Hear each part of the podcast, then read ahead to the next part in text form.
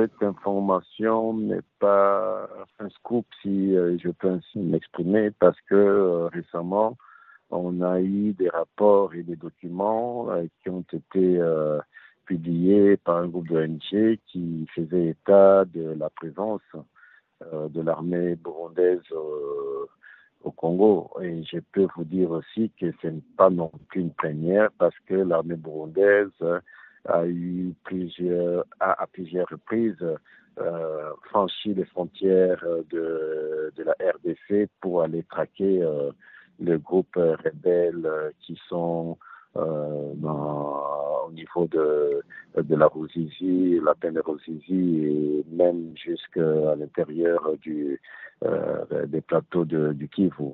Et le fait d'avoir autorisé ça dans le cas des CIGL, ça peut paraître surprenant, mais c'est la manière, parce qu'une armée ne peut pas opérer dans un pays étranger sans respecter toute une série de procédures, et notamment des procédures législatives, l'information qui doit être faite au Parlement.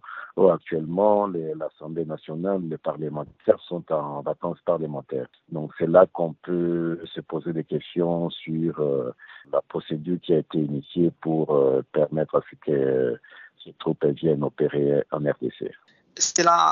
Comme cela a été bien décidé par les chefs d'État de l'EAC, la communauté des pays de l'Afrique de l'Est, mais pourquoi l'armée congolaise, qu'est-ce qui explique que l'armée congolaise l'ait annoncé seulement aujourd'hui alors que les ONG l'avaient déjà annoncé? Je pense que l'armée congolaise a été mise devant le fait accompli.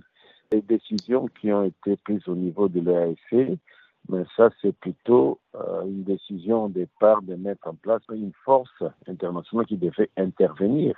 Or, ici, on a plutôt une armée burundaise qui intervient.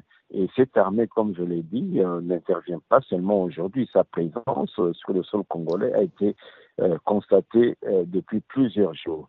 Et le fait que cela est su, pas seulement par les ONG, mais par la population, et on a essayé de couvrir ça sous la responsabilité de l'EAC, et alors que nous savons que la présence de l'armée burundaise dans cette partie risque aussi de susciter des réticences d'autres pays de la région, notamment le Rwanda.